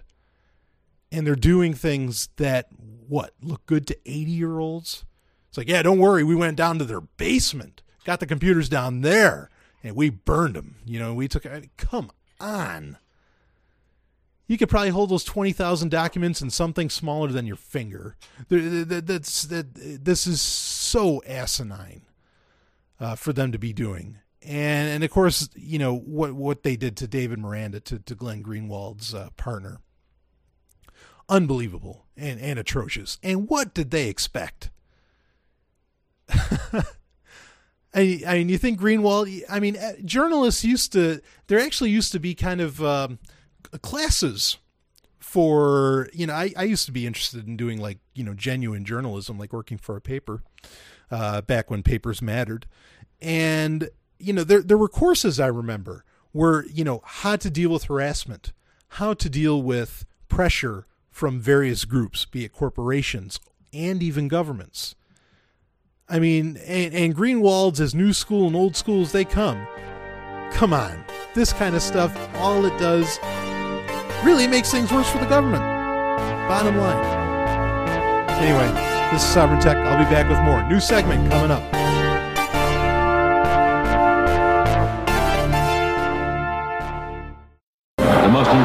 Television event ever as you join the crew of Battlestar Galactica. Right here, you creepy crawly. I have led the entire human race to ruin. The last of mankind, fighting for life in a hostile galaxy. Most of us are dead. Alone, with only one hope, Battlestar Galactica and her crew. There is no other destination. Commander Adama, Captain Apollo, the intrepid Starbuck, and the dazzling Athena, searching for a new and peaceful world. May as well live for today. We might not have many left. Let the attack begin. New age of high adventure, Battlestar Galactica. Would you like to play a game? Game of the week. It is time for Game of the Week. New intro, new segment, the whole business.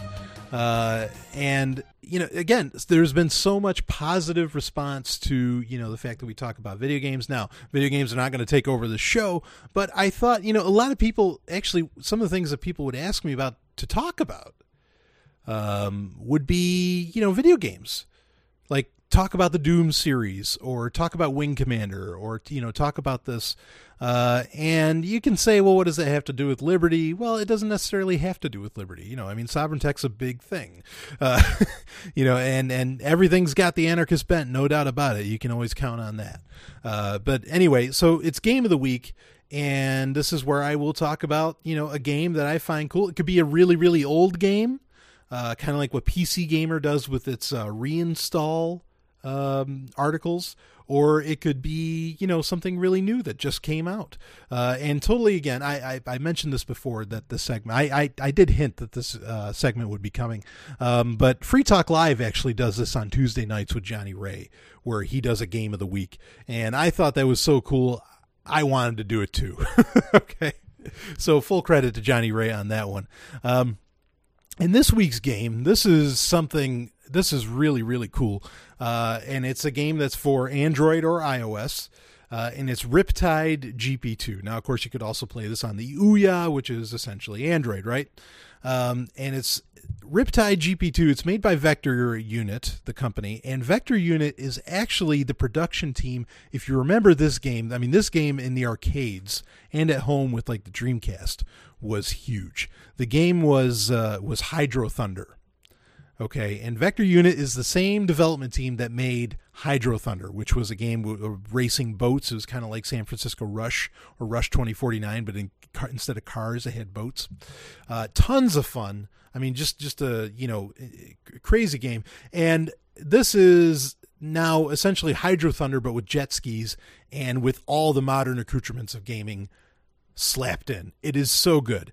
Uh, you get to you know you get to design your your you know your colors of your character and all that uh, or you know the the player in the game um, you get to you can buy uh, it does have in-app purchases okay uh, but you can buy uh, you know new or you can just earn and this is one of the nice things okay because you can buy parts you can buy uh, or upgrades i should say not parts you can buy new sleds all right but one of the one of the really cool things about it is that you can actually play this game pretty far without having to do an in-app purchase and you could essentially you know i think the game is like 4.99 right now um, and you can play the game uh, you know, just you'd have to play it a little bit more, but you could keep playing and you could get pretty much everything that's in the game without having to do an in-app purchase, which is really great. I like that. I, I don't have a, so much of a problem with in-app purchases, but I think that's a nice touch when when it's not necessary, you know, uh, because I mean when you hash out, I mean keep this in mind, okay?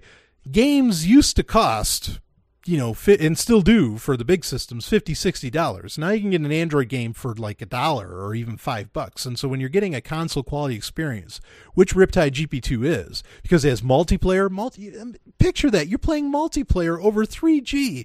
You're playing multiplayer anywhere you are in the uh, you know in the country or in the world or whatever, and that's so cool. And and it's just lots of fun, a real adrenaline rush with Riptide GP2, and for a great great price. Uh, you know, I mean, why complain about games being five bucks? It's amazing. People are like, well, the game's too expensive. Or you get what? And you don't mind hashing out 50? Come on. Anyway, uh, Riptide GP2, check it out. There's a link in the show notes, you know, for you to grab it. iOS and Android, tons and tons of fun. The replay value through the roof. No story, but replay value through the roof. I'll be back with more.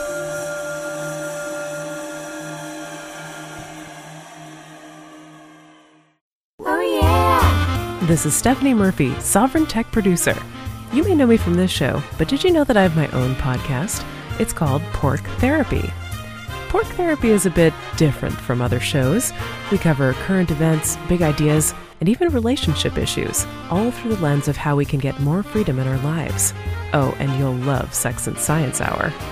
Join me on my website, porctherapy.com. That's P O R C therapy.com. Now back to Sovryn Tech.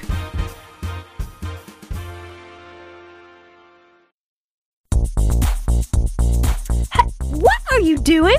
I can't believe I caught you again.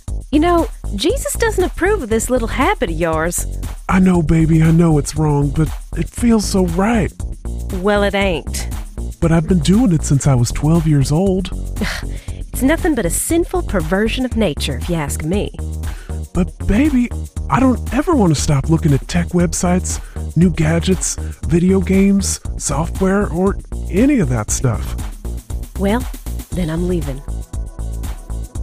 Okay. Bye. Pick of the week.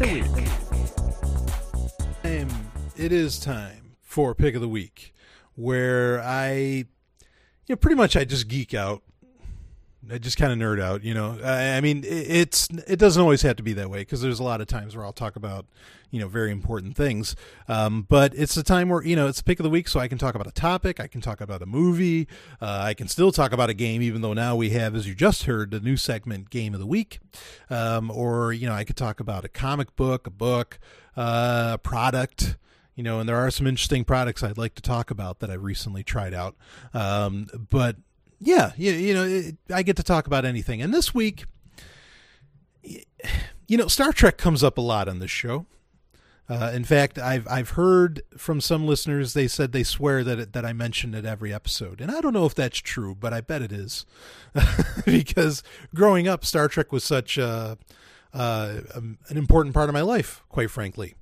Um, and for anyone to say, well, you know, you do realize it's just a TV show, right? Uh, yeah, okay. Well, let me hold on a second. I need to flip up my phone. Uh, I mean, my communicator. I mean, no, my phone. Uh, you know, so I can talk to. You get my point. It's not just a TV show. In so many ways, it really has helped shape uh, our technological society. Um, and and even in some ways, I think it's shaped people morally. I mean, a lot of people, a lot of astronauts have said, "Yeah, no, I wanted to go into space. I wanted to explore, uh, you know, the human condition and science and all these things because of Star Trek." I mean, all kinds of people have said that sort of thing. Um, so Star Trek's a big deal okay. Uh, and and it's a big deal to me which i think uh, you know anyone that's listened to the show a few times you know that that's pretty patently obvious. Uh, but anyway anyway so i just watched stephanie and i watched the other night uh, star trek into darkness which is the newest film that came out this summer of 2013 um, and yes it's not out on blu-ray or dvd yet but um, you know that's because i downloaded it on the pirate bay. And uh, you know, this is the second film. Bear in mind, Star Trek Into Darkness, you know, takes place in the kind of the alternate Star Trek universe that J.J. Abrams created with his last film, which I loved.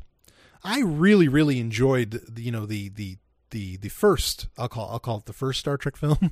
Uh, I mean, I, I thought it was just really well done, even though it didn't really have any moral story to it. Uh, which is one of the beauties of Star Trek is that it always kind of has a moral to it. Um, but anyway, Star Trek Into Darkness, they started to inject some some morals into it. Overall, I really I really liked it. Now, please don't misunderstand. Um, you know, I'm not going to turn this into like a movie review section of some kind. Uh, but I think this is important to talk about because again, Star Trek you know, like it or not, is an important aspect of of, of culture, especially American culture. Um, and with Into Darkness, you know, it, it was an enjoyable film. Uh, the action was intense. Obviously, the effects were were top notch and amazing. Uh, I really, really enjoyed. I'm not giving anything away by saying this. Uh, I really, really like almost had tears in my eyes when the Enterprise is coming up out of the water. I thought that was so badass to see. Like, like I mean, I just never thought of that. You know, I, I never contemplated the idea. What if the Enterprise was underwater? You know, and it just does it. And like even you know, like like Scotty sees this fish go across the uh, the view screen. You know, on the bridge. I mean, it, it's so cool. Uh, so I loved that that moment. Um, if you know, and and maybe I should say spoiler alerts, right? So if you haven't seen the movie yet, maybe you don't want to listen to this. Uh, but I I don't know how much I'm going to necessarily give away from what you already know, if you're, you know, really dying to see this movie and you can't, you know, you don't want any spoilers, I imagine you're probably one of those people that already knows everything that happened in the story anyway. Um, shockingly, I didn't. There was a lot of twists and turns that I, I, I just didn't know were going to happen. Um, you know, like I didn't research it. Uh, so anyway, the opening scene happens on a planet called Nibiru. Um, and I and I don't know how many times I've talked about on this show about uh, you know like Zecharia Sitchin, um, who now Nibiru is actually a Sumerian term, or it's a term that was used by the Sumerians anyway. Uh, Sumerians on our planet thousands of years ago. And Zecharia Sitchin's theory goes is that Nibiru uh, is this planetoid that swings in every 3,500 years or so, and that it's an inhabited planet by an very by a very advanced species of, or by a very advanced species called the Anunnaki. Um, so anyway, that was obviously a reference to that. And there's on this Nibiru in Star Trek, there's um, uh, you know, like a, a primitive species there, and they're trying to, you know, keep this, they're trying to save this primitive species by keeping a volcano from wiping them out. And Kirk and McCoy are there, and you know they're they're trying to to get they're trying to to get like this this uh, primitive species, you know, to a kind of a safe place or whatever. Um, and the whole thing it, it just turns into a clusterfuck of an away team mission.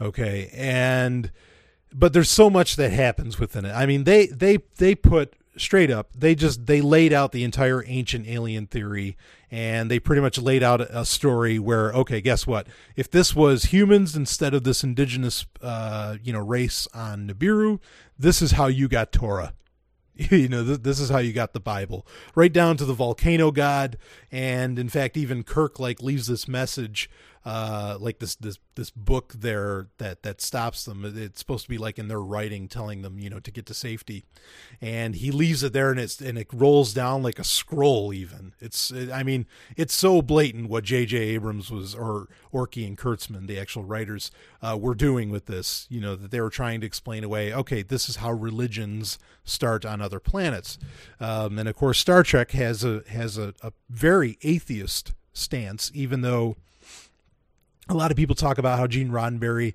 would reference the Great Bird of the Galaxy or something. Um, there, there's an episode of the Next Generation after Roddenberry died, of course, where uh, Picard, you know, gives this very impassioned speech. Where they do another episode that's kind of like ex- explaining an ancient alien or an ancient astronaut theorist uh, view of, of how people you know get religion. Uh, and Picard gives this you know great speech where he says it's like I'm not going to have this culture go back to a time of fear and superstition, uh, and you know so so again Star Trek has a purely atheist bent. I really appreciate it doing that. Um, the other things with Into Darkness is it definitely had a lot about terrorism in it uh, you know, like like buildings being blown up. Um, in fact, even like towards the end of the film, there's another uh, starship that pretty much pulls off Twin Towers job. Uh, you know, and and it was in this case, it kind of was an inside job. so so you know, you sort of have the, that elements in there, the terrorism thing, and that's where some of the morality that the movie uh, has you know comes in um, where you know they're told to go kill this guy uh, even though he's on he, you know he's on like uh, the Klingon homeworld and Starfleet's not allowed to go to the Klingon homeworld because they're almost at war. Uh, so yeah tons of spoilers here. And um, you know and and Spock is telling Kirk it's immoral. You can't just go and you know kill this guy uh, you know, be and because technically the person's like a Federation agent and he's human or you know essentially human.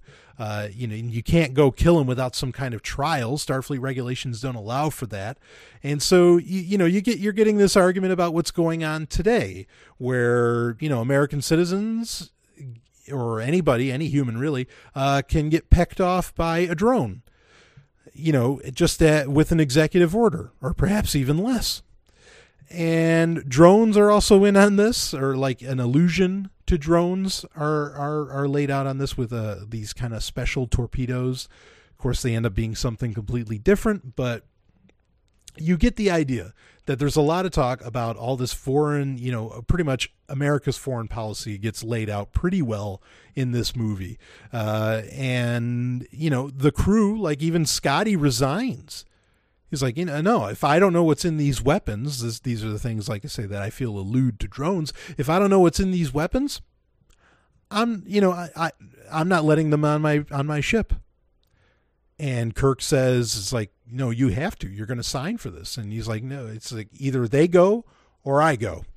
And Kirk says, "You go," and Scotty leaves. He resigns. I mean, it, it's uh, you know, which which is remarkable in, integrity, uh, and so you know, hopefully, you know, as a kid myself, as a kid, I took a lot of morality um, from Star Trek, and in fact, that may be because you know, when I was younger, when I was seventeen, I became an atheist, and uh, thinking about it, I mean, I could probably credit uh, Star Trek with teaching me a lot more morality than the Bible or Torah ever did. Um, you know, and so maybe that's why I was able to kind of like seeg away so well from that because I had morality based on uh, case in points. You know, with like these these these you know tremendous stories that often reflected what was really happening right now and not six thousand years ago. Um, so anyway, so so you have all that in in Star Trek uh, Into Darkness, uh, a very grim film, I have to say. Uh, there are some funny points. Uh, there's a point where Kirk's in bed with two women. I think they both have tails, or at least one of them did. I thought that was pretty cool, and he's listening to the Beastie Boys. Uh, you know, that was a nice touch. One of my biggest problems with a lot of science fiction is that there's never any sex in it, uh, and this one at least had a hint of it, just as the last one did. Um, and well, Star Trek's pretty good on the sexual stuff a lot of times, actually. Uh, you know, even though they never get really explicit with it, which which whatever. Uh, uh, the other things I liked about it, there was a lot of references. They were a little over the top, but there was a lot of references to things that were done um, in the Star Trek main universe, uh, like McCoy does uh, you know does work on a torpedo in this, which uh, is like a reference to in Star Trek Six when him and Spock are doing surgery on a torpedo. Uh, there's uniforms that look very much like the uniforms from, from Star Trek: The Motion Picture, uh, which was the actual real first Star Trek movie and my personal favorite. Uh, so I liked that. I thought those were nice touches. Um, and and outside of the main universe, there was there's a scene where an admiral is walking around and he and there's like all these ships i'm guessing they're all the enterprise. Uh, but anyway you see all of them. In fact you even see the ship speaking of star trek the motion picture you even see the ship that's in like one of the uh, one of the the backlight paintings in the recreation deck on the enterprise that you know you never really hear about. But there's a model of that there. There's a model of the phoenix um, and then there's also a model of the NX-01, the the very first Starship Enterprise, uh, you know, the Warp 5 Starship Enterprise, which I thought that was really cool because that's their way of saying, yes, this is an alternate universe, and guess what? Everything that happened in Enterprise happened. And that was and, and this isn't the first time. In in the, the last movie that J.J. Abrams did, there was a, a point where Scotty talks about Admiral Archer's dog. Now, Admiral Archer, of course, is a reference to Jonathan Archer, uh, who at that point would be over 100 years old, but they confirmed, uh, Orci and, and Kurtzman confirmed that yes, Jonathan Archer is still a captain or admiral at the time. Jonathan Archer is still alive in this universe, uh, and that's you know probably one of his beagles, like like uh, Porthos that he had had in the show Enterprise. So great touch. I love that. I love the references to Enterprise because it's really it's one of my favorite Star Trek shows. Um, and it never gets enough love from a lot of people, from a lot of the fans, and it got canned way too early. Always a shame on that. I'm always, I've always, I always feel bad that that that, that ended. So, um, especially in when the fourth season when it got really really good. So again, you know, it had it had enough. It had enough to it where it was a lot of a lot of fun. Uh, and and it had a lot of excitement and it had some morality. Uh, so I don't know if it was. I don't know if I want to say it was better than the last film, but it was on par. You know, it, it was it was it was close enough. It was it was good, uh, and I believe it's safe to say Stephanie enjoyed it too. Uh, yeah, yeah, she enjoyed it. She she confirms that. The producer confirms that that that um that that she did enjoy the enjoy the movie. Uh, so I look forward to the next one. And the next one, unfortunately, though, will probably be about uh, a war with the Klingons. Um, but you know that that's something when I years ago when I wasn't so much the peacenik, I guess you could say. Uh, I wanted to see huge Star Trek battles that just never really happened. Like you heard about them or you saw them for two minutes, but you never saw like a really big one. And so I'm guessing the third movie is probably going to be that. So, you know, that'll appeal to a part of me, admittedly. Uh, so Star Trek Into Darkness, I recommend watching it. I mean, I I, th- I thought it was pretty good, um, and just you know look for the messages in there. But I think in the end, all the morals turn out you know pretty decent. Uh, and I actually really did like the ending. And there's some quotes in there, like "You think the rules don't apply to you, Jim?" And he says, "No, they don't." I love it. Anyway, maybe the rules don't apply to Brian Sovryn. See you next week.